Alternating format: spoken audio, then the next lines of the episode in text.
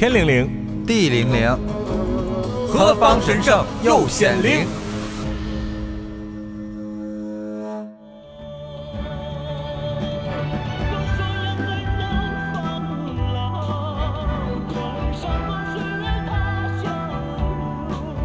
？Hello，大家好，我是夏荷，我是常小辉，欢迎来到何方神圣。哎，小辉，你觉得在传统的这种直男直女的家庭里面啊，嗯，男的老的更快，还是女的老的更快？那必然是男的老的更快呀！你看看咱身边这一个一个老朋友、老同学结过婚的，嗯，你不觉得吗？哎，女性反而是结婚之后，她会慢慢的更注重打扮。就虽然说她也操心，但是比我们当年上学的时候更注重外表、穿衣打扮、做个头发、化个妆什么的。婚姻之后的女性，所谓的老态，也就是我们现在比较客套讲说，有了一种妈妈味。嗯，它是一种气质上的转变，嗯它并不是硬件上的这种损毁。嗯，但是你会发现啊，这个婚后的直男，非常的油腻，他们都不是单纯的爸爸味了，他们就是中年油腻男的味道。几秒间摆脱油光，时刻神采飞扬。是的，他们达到了面目全非的地步。就有的时候，你看见一个人，你不敢相信这就是曾经你的那个同学。而且曾经的时候，我比如说我这俩老同学啊，一男一女结婚了，结婚的时候，我觉得这俩人还挺登对儿的。嗯，但是他们俩在一起生活个五年、十年之后，我就觉得，哎，怎么这女的感觉就是比之前越来越精致，这男的怎么越来越粗犷了，越来越肥胖，往横向发展，就越来越不般配了，对，就是整个的人已经形状都没有了。就放飞自我了。所以我对呃这种岁月在很多直男上留下的这种痕迹，就会特别的感触嗯，啊。而且你不觉得现在“直男”这个词好像是，它它它成了一个特别不好的词一样，好像全社会都在吐槽直男。这些直男既然这么的讨厌，直男癌、嗯直男审美，然后所有直男都等于油腻，所有油腻的直男都等于渣男。直男这个词就可以跟渣男或者是油腻划等号。对，那既然直男这么可怕，咱们为什么不远离他们呢？还老招他们干嘛呀？咱们都变弯呗，对呀，啊！你这太疯了呀 嗯，一起欢迎一起来这个 湾仔码头的世界。对对对。当然，我们今天不是一个直男的洗白大会，我只是希望很多人能够替我们解答，直男到底错哪儿了？直男为什么要接受来自社会那么大的恶意，人人吐槽？因为说白了，就不管你是直男还是弯男，你肯定都是来自直男家庭啊。而且是这样，小辉，嗯，我斗胆的问一句啊，咱们是不是都是直男癌的儿子？我觉得别人的父亲我不敢说，咱俩的父亲绝对是直男癌中癌，晚期，典型的就是北方传统男人，非常非常传统。我跟你说，咱们的父亲这辈子啊，如果说他人性中有一丝光辉，嗯得益于他的直男癌；如果他人性中有很多的不完美，甚至讨人厌的地方，也就是因为他的直男癌。所以直男癌其实也不是一无是处。直男癌是对那种过度坚守传统礼教，传统礼教的一种形容词。嗯，可是我又是觉得说，我的父亲真的就是一个大直男癌。嗯，可是他真的是那么面目可憎吗？我觉得这也是要打一个大大的问号。如果他不是一个直男癌，如果他是一个文质彬彬的大暖男，他是一个描眉画眼的美妆博主，嗯，他能走过那些艰苦的岁月，并且撑起来一到两个家庭吗？他能够把我们这样的孩子养大，并且有能力去浇灌吗？我觉得很难，因为你不觉得吗？其实直男相对来说，他对于家庭来说会更有奉献精神。是的，反正我我有时候会想说，我爸嗯他是一个什么样的人？嗯嗯，其实从小到大，可能对于咱们来说，都是都会跟跟妈妈更更亲近一些，就正常家庭的小孩儿。对，是种天性。对，跟父亲呢就比较疏远。我从小到大跟我爸爸都比较疏远，我就总觉得他像一个外人一样。啊，甚至我每天都在祈祷他能不能晚一点回家。对他如果出差了，拜托能不能出差的久一点，不要回来，因为他只要回来以后，我觉得家里那个欢乐、放松气氛都没了。我小时候呢，就我妈在家的时候，跟我单独在家的时候，我在家就跟撒欢儿一样，各种嗯想看什么电视看什么电视。我想几点睡觉几点睡觉。对，想说啥说啥。然后只要我爸一回来，整个家里的氛围就突然变得特别严肃，是的，我也不敢说笑了，我妈声音也变小了，然后那个电视就被我爸霸占着，想看哪个新闻，想看哪个天气预报，就变得特别的不放松。是的，空气变得很压抑，而且你会感觉到说，你可能接下来什么都没有做，但是他看你不爽要骂你，对，你要莫名挨骂。就特别谨小慎微的活着，在他的眼皮子底下。是的，就总盼着说，哎，今天出去喝酒了，回来晚了，特别开心，对好像自己拥有了自由一样。是的。你提到喝酒这点，我给你共同感受。我小的时候这样，我就喜欢看电视，我不喜欢早睡觉，嗯，尤其电视那个年代一般是放两集，对，放两集的时候，对，放两集的时候，我就想把两集都看完，我不想睡觉，所以我每天就祈祷我爸不要回家。他如果在外面喝酒，能不能喝得晚一点，至少喝到这两集都播完，嗯因为只要他回家，我就看不了了。嗯。我我相信很多的听众朋友都有这个感触，面对你们家严父的时候。然后我爸他是这样，他年轻的时候吧，其实还是有几分姿色的。虽然说他个子可能没有那么高，他可能一米七五左右，嗯。但是年轻的时候真的是在我们当地还算是一个小帅哥。嗯。嗯，但是呢，因为我爷爷当时呢，他有个一官半职，嗯，所以我爸呢，他就有一点类似于像纨绔子弟那种感觉的，也不嗯好好工作，也不好好赚钱，就嗯每天东玩西玩，吊儿郎当的，吊儿郎当的。呃，然后呢，我妈怎么跟我爸认识的呢？是因为我姥爷也是有一点一官半职，然后我嗯姥爷跟我爷爷认识，他们就想说，哎，那我们就亲上加亲，让他们俩去你们就结盟了。对结盟，就结为一对夫妇。嗯，然后我妈肯定是乐意跟我爸在一起的，因为毕竟我爸颜值还行，嗯，但我妈是一个非常非常非常平庸的一个女性，嗯就长得非常的平庸，所以其实他们这个婚姻，我爸一开始是有一点不乐意的。明白。所以那他为什么还接受了呢？你知道，这就是他们直男癌的一面，对吧？就是要听从父母的话，听从父母的安排，没有那么多我要什么抗争，我要自由的这种观念。直男结婚真的，大部分的跟爱情没关系。对，所以呢，他跟我妈在一起之后，因为他也嗯没有那么喜欢我妈，嗯，所以可能还是有一些莺莺燕燕啦，就其他他还在寻找爱情。对，还在寻找爱情，其他的一些事情。然后大概一直到我上中学之前，上高中之前，我爸都是在一个很纨绔、很很每天，呃，虚度时光的这种生活里面去去度过的。嗯，然后我妈当时是支起了整个家。明白。然后大概从我高中之后，我发现我爸他可能就是成熟了一点了，嗯因为你知道男人成熟的可能会比较晚，就都说什么刚结婚的男人还是个孩子嘛，就还是爱玩儿。然后从我高中之后，他才慢慢的觉得说哦家庭的重要性，然后孩子的重要性，所以他才慢慢担负起了这个养家的一个责任，开始好好认真做生意去赚钱。所以嗯就是从小到大，其实我跟我爸的交流并没有很多。就聊天的方式，还有就是谈心，根本就是不存在的事情。嗯嗯，一直以来就是疏近疏离的那种那种感觉。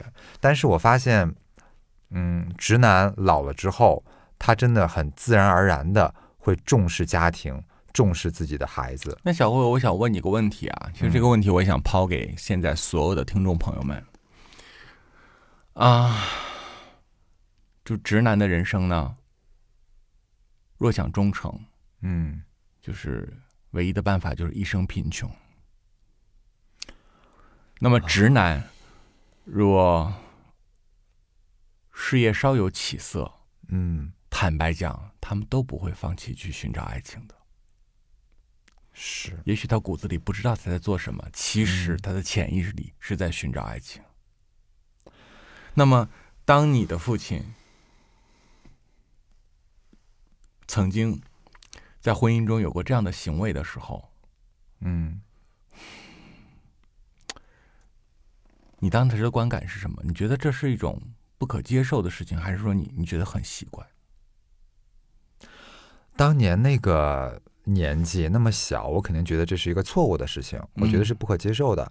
再加上你会受妈妈或者受七大姑八大姨他们的一些言论的熏陶，所以我在这儿也想提醒一下，现在已经有孩子的听众朋友们，嗯就是我觉得夫妻之间的事情不要老把孩子牵扯进来。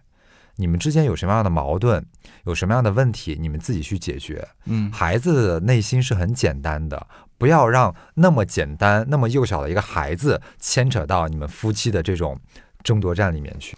我觉得孩子呢有两种，嗯。一种是和母亲紧紧的站在一个同盟线里面，嗯。就是你给了我母亲委屈，我就恨你，我替我的母亲去恨你，我替我的母亲去指责你嗯，啊，去批判，我就是这种。对批判你的道德。嗯另外一种呢是，可能是我这种，嗯，我就觉得说，能不能不要整天为了这件事情喋喋不休、吵来吵去，能不能赶紧离婚呐？啊，别吵了。然后甚至，比如说，很多女性在那抱团说：“哎呀，姐呀，你看他这个人咋这样啊？”哇啦哇啦哇啦，他们就抱在一起，或者在一块儿。我觉得你们不必这样。如果你觉得这不是一个问题，那你就继续生活下去。如果你觉得这个问题是个很严重的问题，它伤害到你的话，那你们应该分开。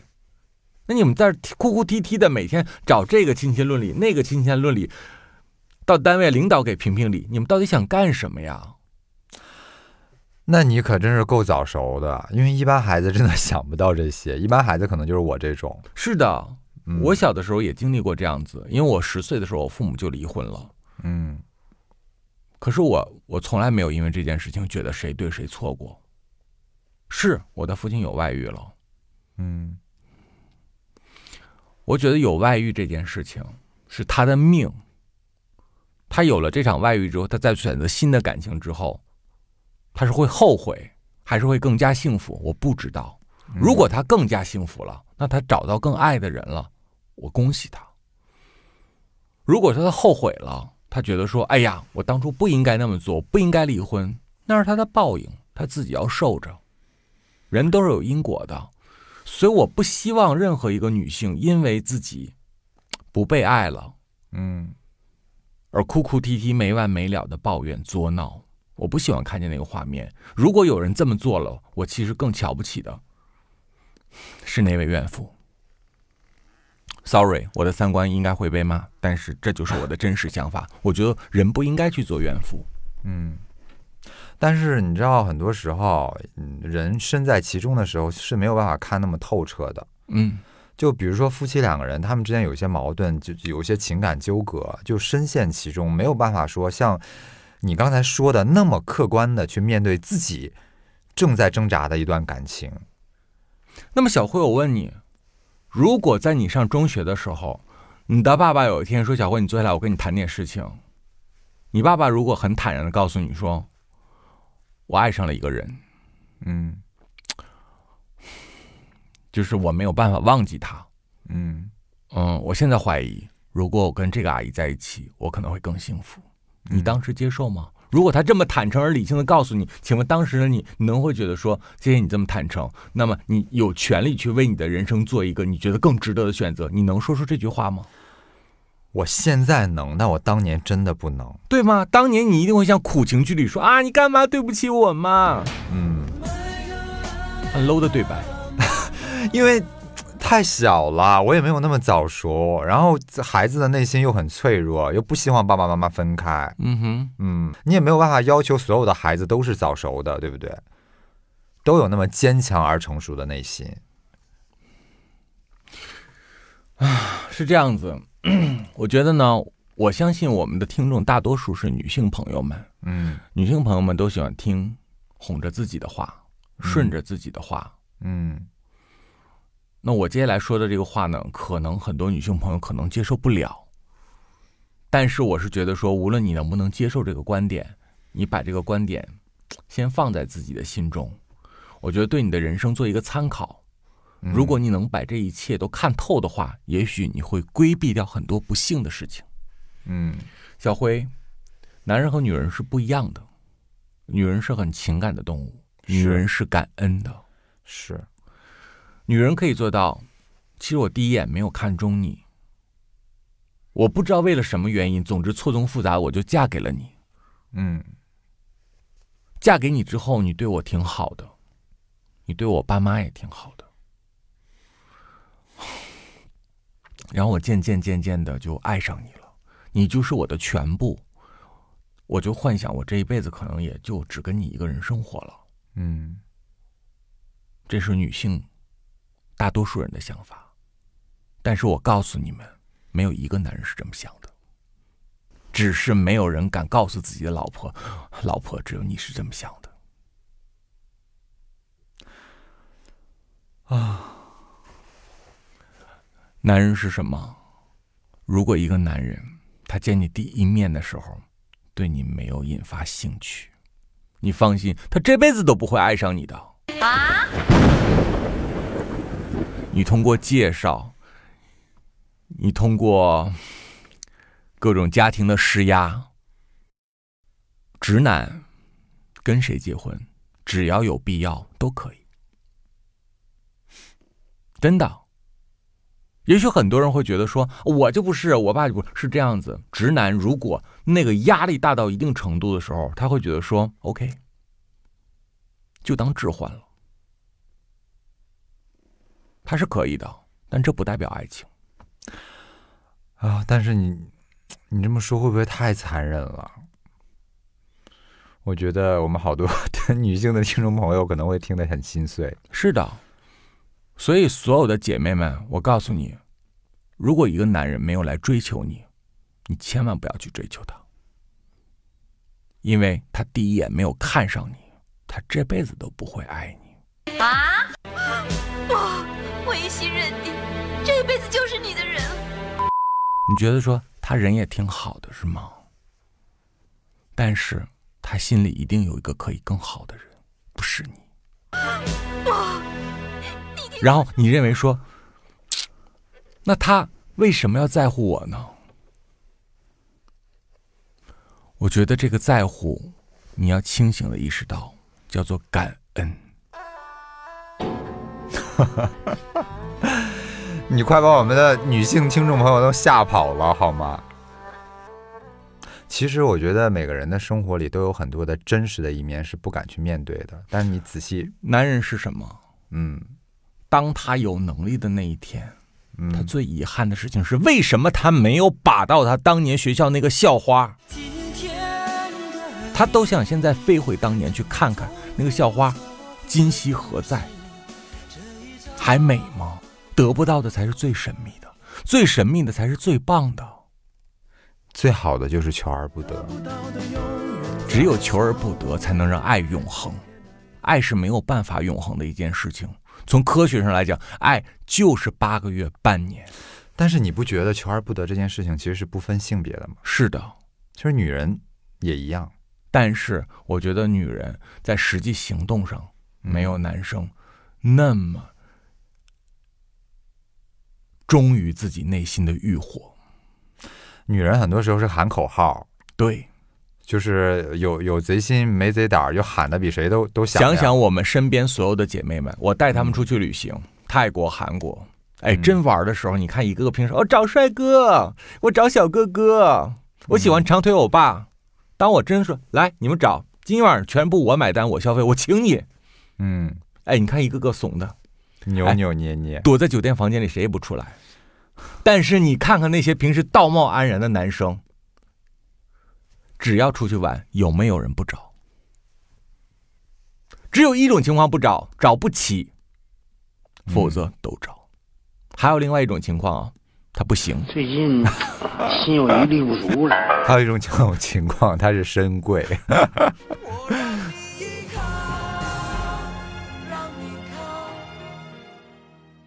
嗯，深贵也有深贵的服务了。哦，深贵还有是还有特殊服务是吗？所以，我是觉得说你讲这个故事，我想通过你的这个家庭故事，告诉女性朋友们一个本质。嗯嗯，但是如果是啊，从一个我作为一个子女看待父亲的角度，其实我觉得他还是有挺多嗯伟大的一面的。是这样子，这个也是我想说的。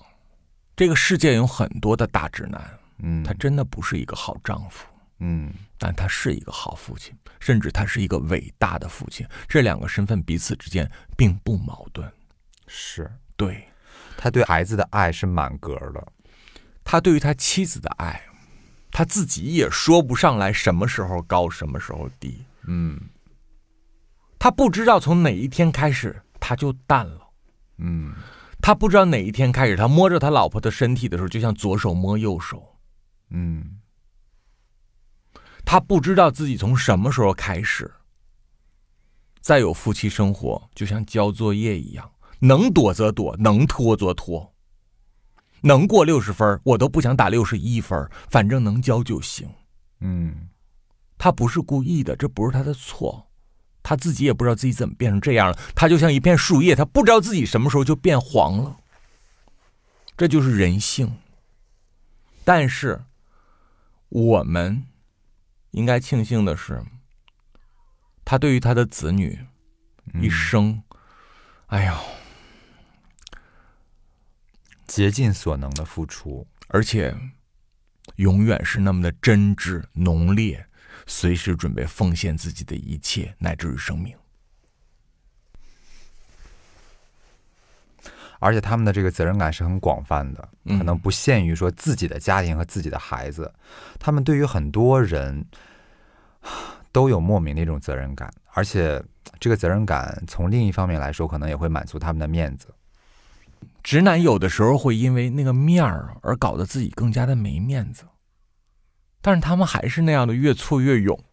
但是我有时候也不能理解啊，就有时候我跟我爸聊天，我也说，我说我爸，你为什么那么爱面子呢？我觉得你这一辈子就为个面子而活，干什么事情都去想说别人怎么说，别人怎么想，你累不累呢？但我发现他好像就是特别沉浸其中，我觉得一般的直男想承受我们这种心态，嗯，那是不可能的，就是滚刀肉一般，简直万千人骂你，简直各种骂你身体的每一个部位，从你的灵魂骂到你的脚趾，然后你还觉得说每个字儿的 无所谓啊，嗯 随便你们好了，哪有传奇的人不被争议的？但直男不会这么想。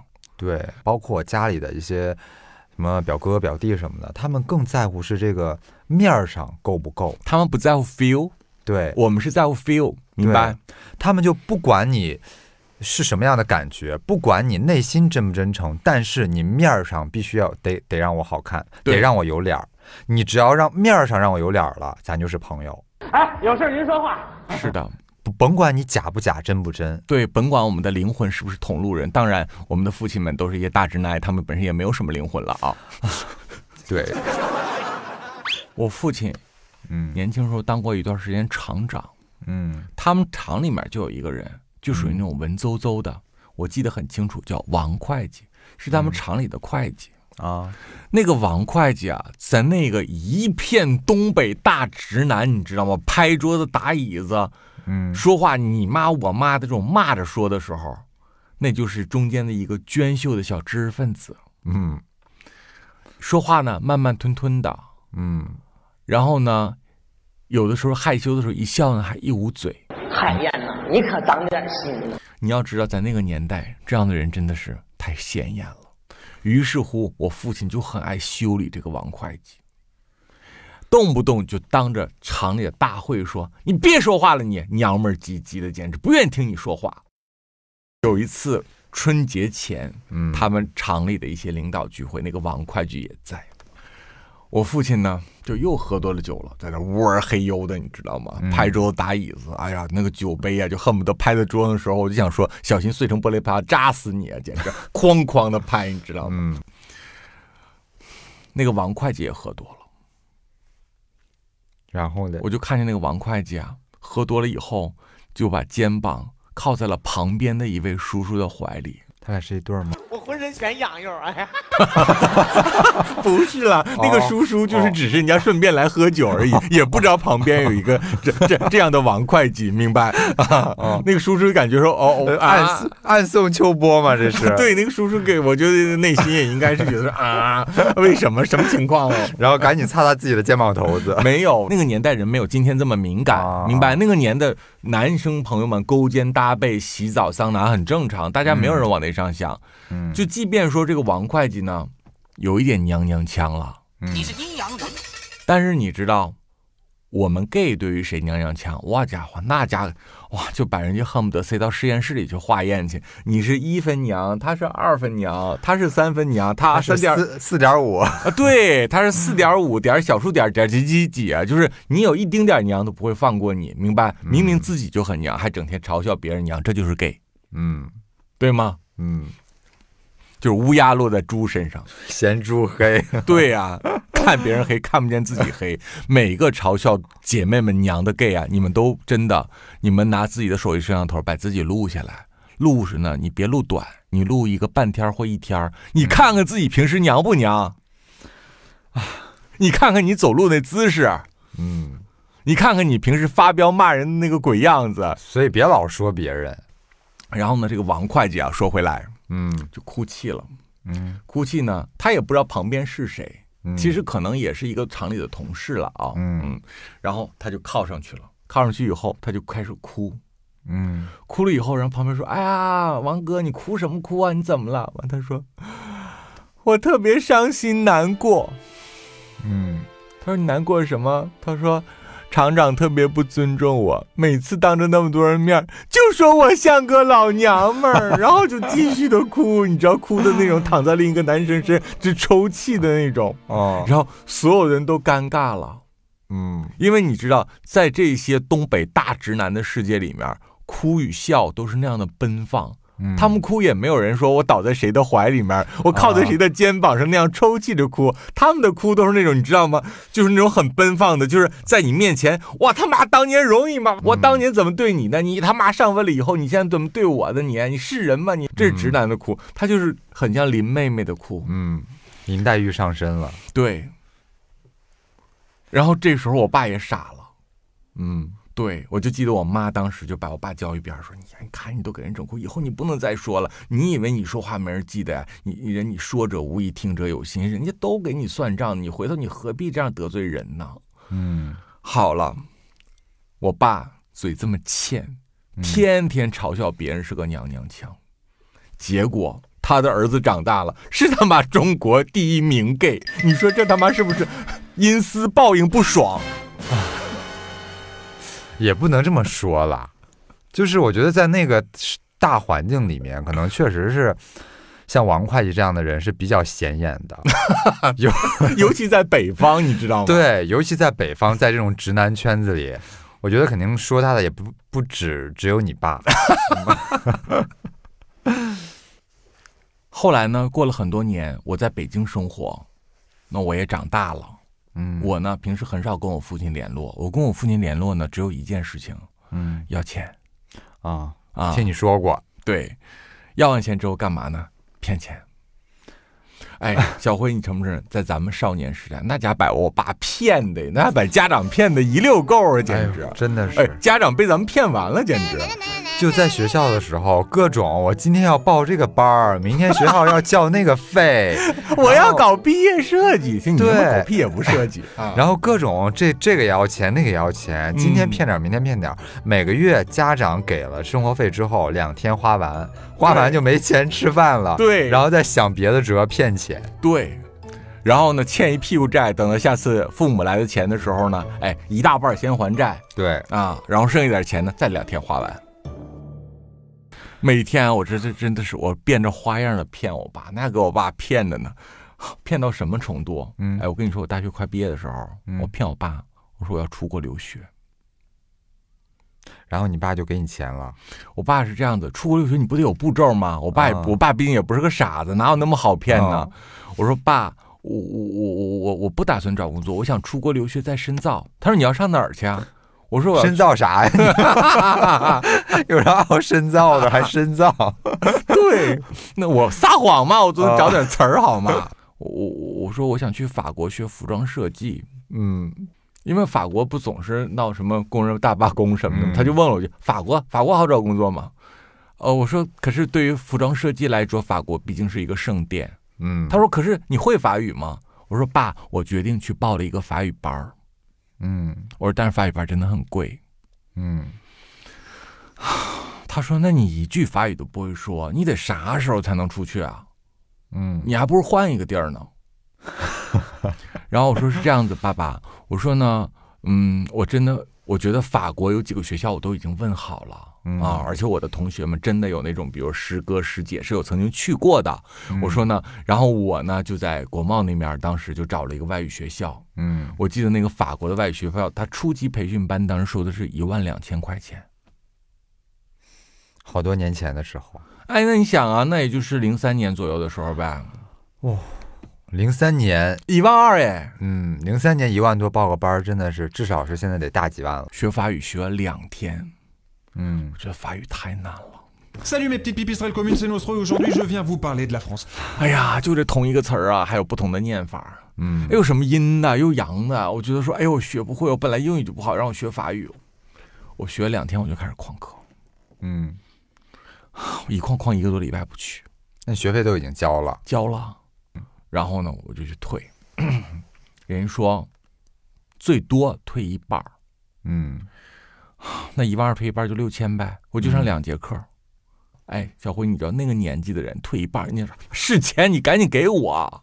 哎呦，六千块钱对于那个年代的一个那刚毕业的学生来说也不少。没毕业呢。啊，没毕业的那那那那就更多了，对，能买老多东西了。你知道退了以后干嘛吗？嗯，退了以后我就去钱柜了。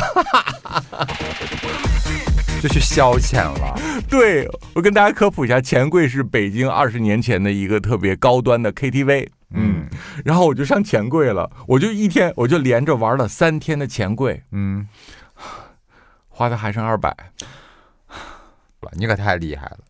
你这个花钱的本事真的是不用任何的培训班儿，就是娘胎里自带的。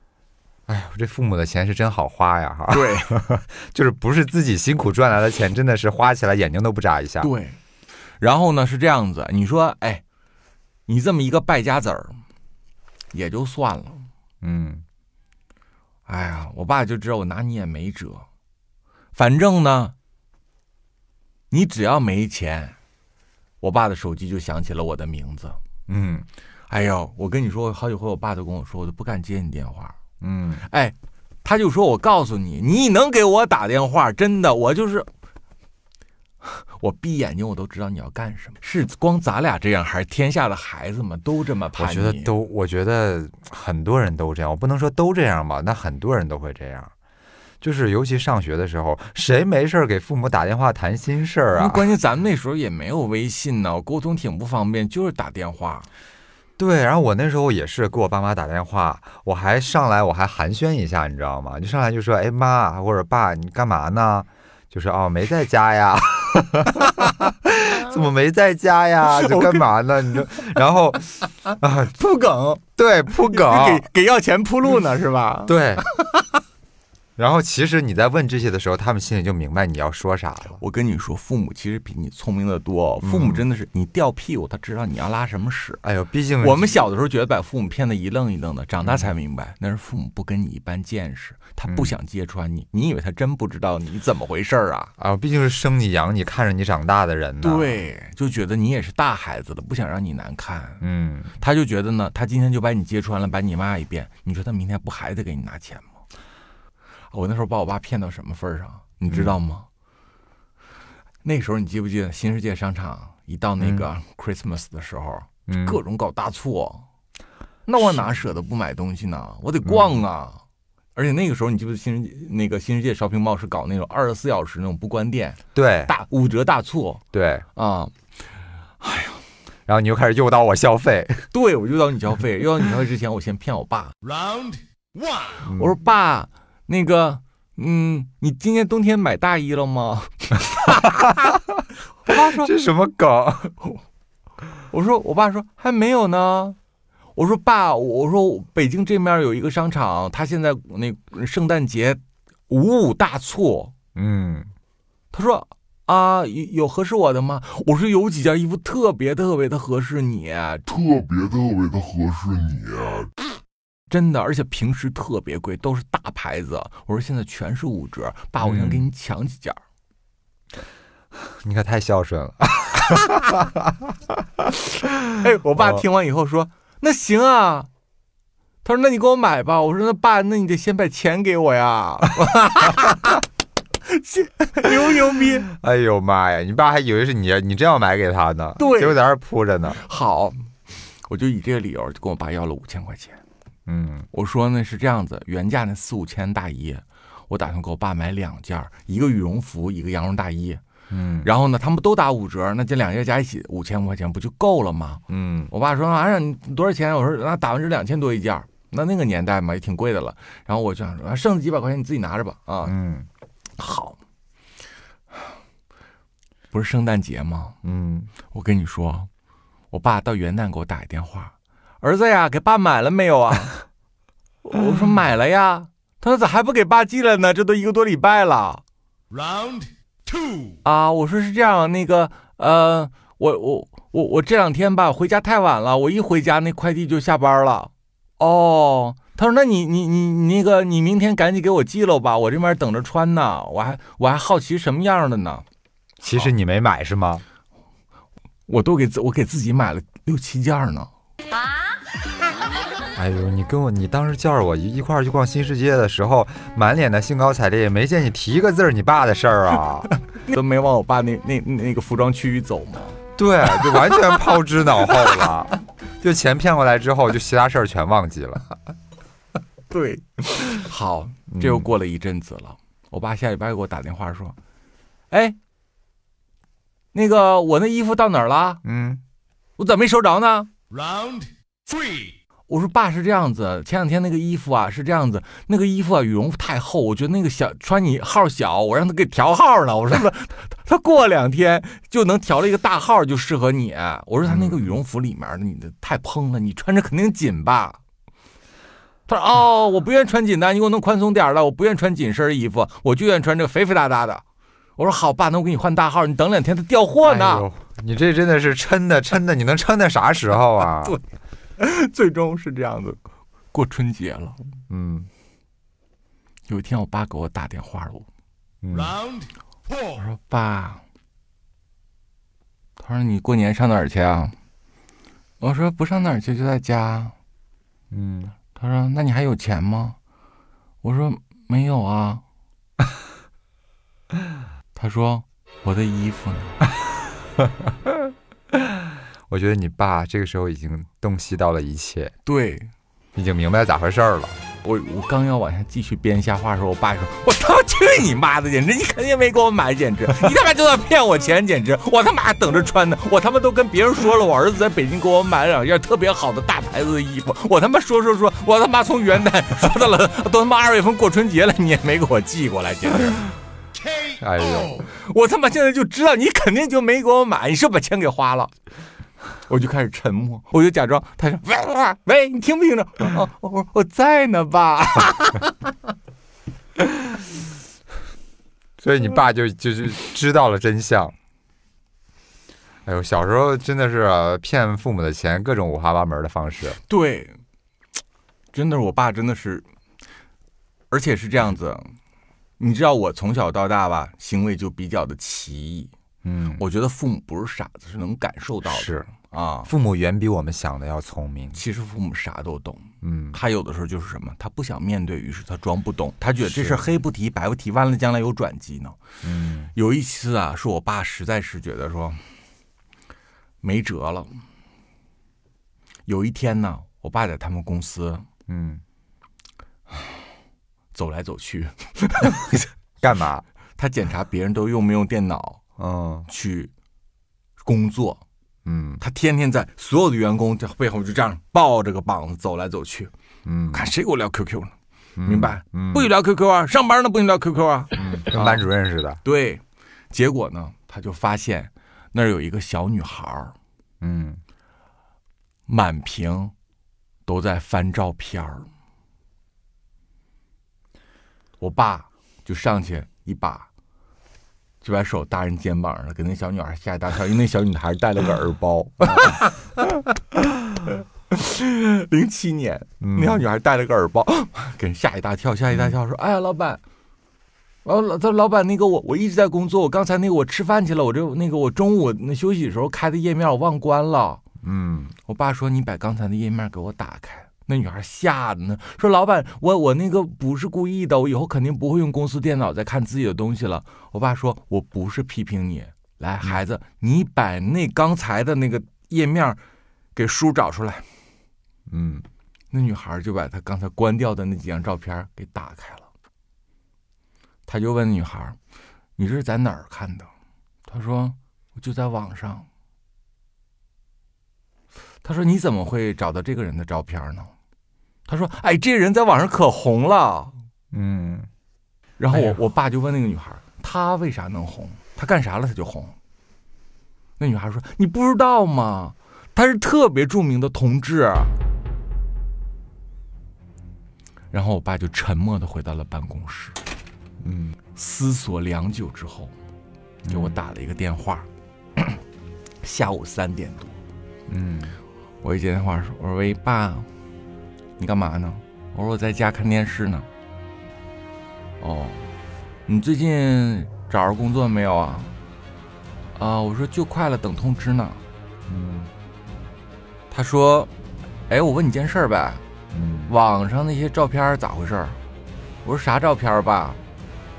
他说：“就是网上那些照片儿啊，那些男的跟男的亲嘴儿的照片儿。”我说：“爸，你是不是看错了？那不是我。”他说：“我觉得那就是你，因为那身衣服我见你穿过。”嗯，那还能衣服都一样的吗？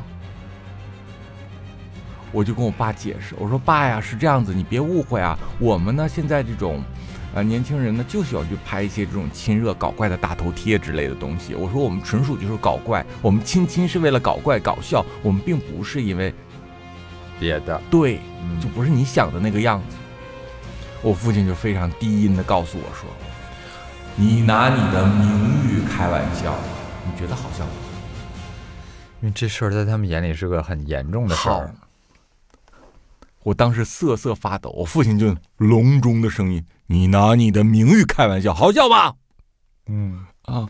我说我我我说我我说爸，以后我再也不发了，我就把电话挂了。好了，我想说，哎呦我的妈呀，这么大事儿，我终于躲过去一劫呀！嗯，我那手机噔噔噔，我一看那上面说爸爸，我想说又打过来了。他为啥又打过来呀？我就刚把那个电话接起来，我刚一喂的时候，嗯，我就听到那把电话里头，你知道就跟喇叭那么大声说：“我，那你这个臭不要脸的东西，你你怎么那么不要脸呢你？我看着你都想吐，你知道吗？”然后哇啦哇啦就我我我插不进去一个他等于是第一通电话忍着呢，是吗？没有发泄出来，对，就很深沉的就挂掉了。然后又思索了一会儿，实在憋不住了。过了半小时，嗯，对，哇哇痛骂，就那里面我基本上就是光问候我的母亲就问候至少得有一百遍，你知道吗？过一会儿，你妈把电话打给你爸，喂，听说你找我？离婚这么多年了，有事吗？对呀、一直 Q 我干嘛？好烦啊！对，哇，在那骂我呢，我就记住我都我都忘了他中间用了多么难听的话在骂我了。总之，我就想说这事儿太大了，不管他骂啥，咱都忍着，我就眯着听着，你知道吗？我就听着他最后骂。那你不要忘了，你不是为你自己活着的，你他妈家有家里人呢，你你不要脸，我他妈在这个地方还要活着，我他妈在老家都没地儿待，你知道吗？你他妈这么大岁数了你，你他妈挺大个小伙子，你你你他妈不不工作不挣钱也就算了，妈对象也没有，你他妈上网搞同性恋，好就在各种混沌的骂声中，他不由我说一个字儿，直接把电话扣了。就纯为了发泄，那半个小时他实在憋不住了，一定要发泄一通。他本来想装一下，他想装深沉，嗯，结果过了半个小时，他想说：“我他妈不装了，我今天先来个痛快的，你知道吗 实在忍无可忍，憋不住了。？”对。啊，所以小辉，我就想问你一件事情：嗯你觉得父辈们他们精神底层里面理解或者说接受过我们吗？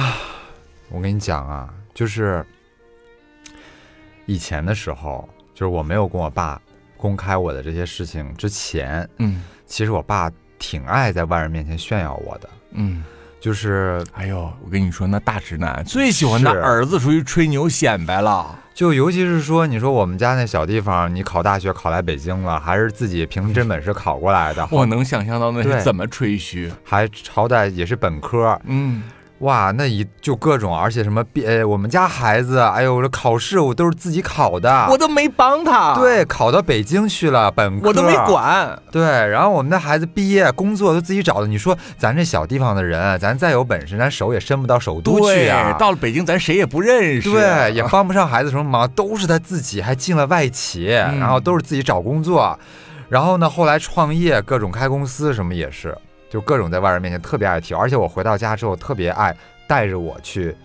见他那些朋友们。嗯但后来我跟他就是把我的事情都说清楚之后，嗯我发现 我爸就是特别回避这种聊孩子的剧。对我爸就比较回避在别人面前提起我。嗯哼，其实我觉得他们所谓的接受，所谓的接受也是没办法，无可奈何就他。知道这件事情是他根本更改不了的，而且从各种逻辑上来讲，你已经是一个大人了。他觉得嗯这一切已经成为了定局了。对，他知道他改变不了，所以他躲避，他不提这茬儿。但是这不代表说他灵魂深处其实理解了或者是接受了，对吗？我觉得他们是被迫接受，而且他们的灵魂深处一直都觉得这件事情是荒谬的。他觉得早晚有一天，你可能还是会跟女人结婚的。对，嗯，他们有这样一个信念。他们永远不能理解，我们真的不要去勉强他理解，是，因为是这样子，我觉得能够做到大家允许彼此就这样默默的存在着，这已经是最好的了。但是你指望对方真心的理解你，并且祝福你，这是不可能的一件事情。我觉得我们也不要太贪心。不要太贪心，不要是强人所难，真的。我有的时候真的希望很多同志朋友们，大家不要去给直男爸爸们施加这么多无谓的压力。嗯，你可以在一个适当的时候让他知道真相，但是就到此为止了。就是我们活着，此生为父子，我们两不相欺。嗯，但是 要求别人发自灵魂的去认可你，嗯这是一件非常困难的事情。我们也有很多不能更改的东西，对吗？对，我们也有很多就是死活接受不了的事情，因为人不是万能的，嗯，人应该追求包容，追求大爱，但是人是有限的，对吗？对，就是被动接受也是接受，他至少现在没有跳脚出来再继续反对你。对，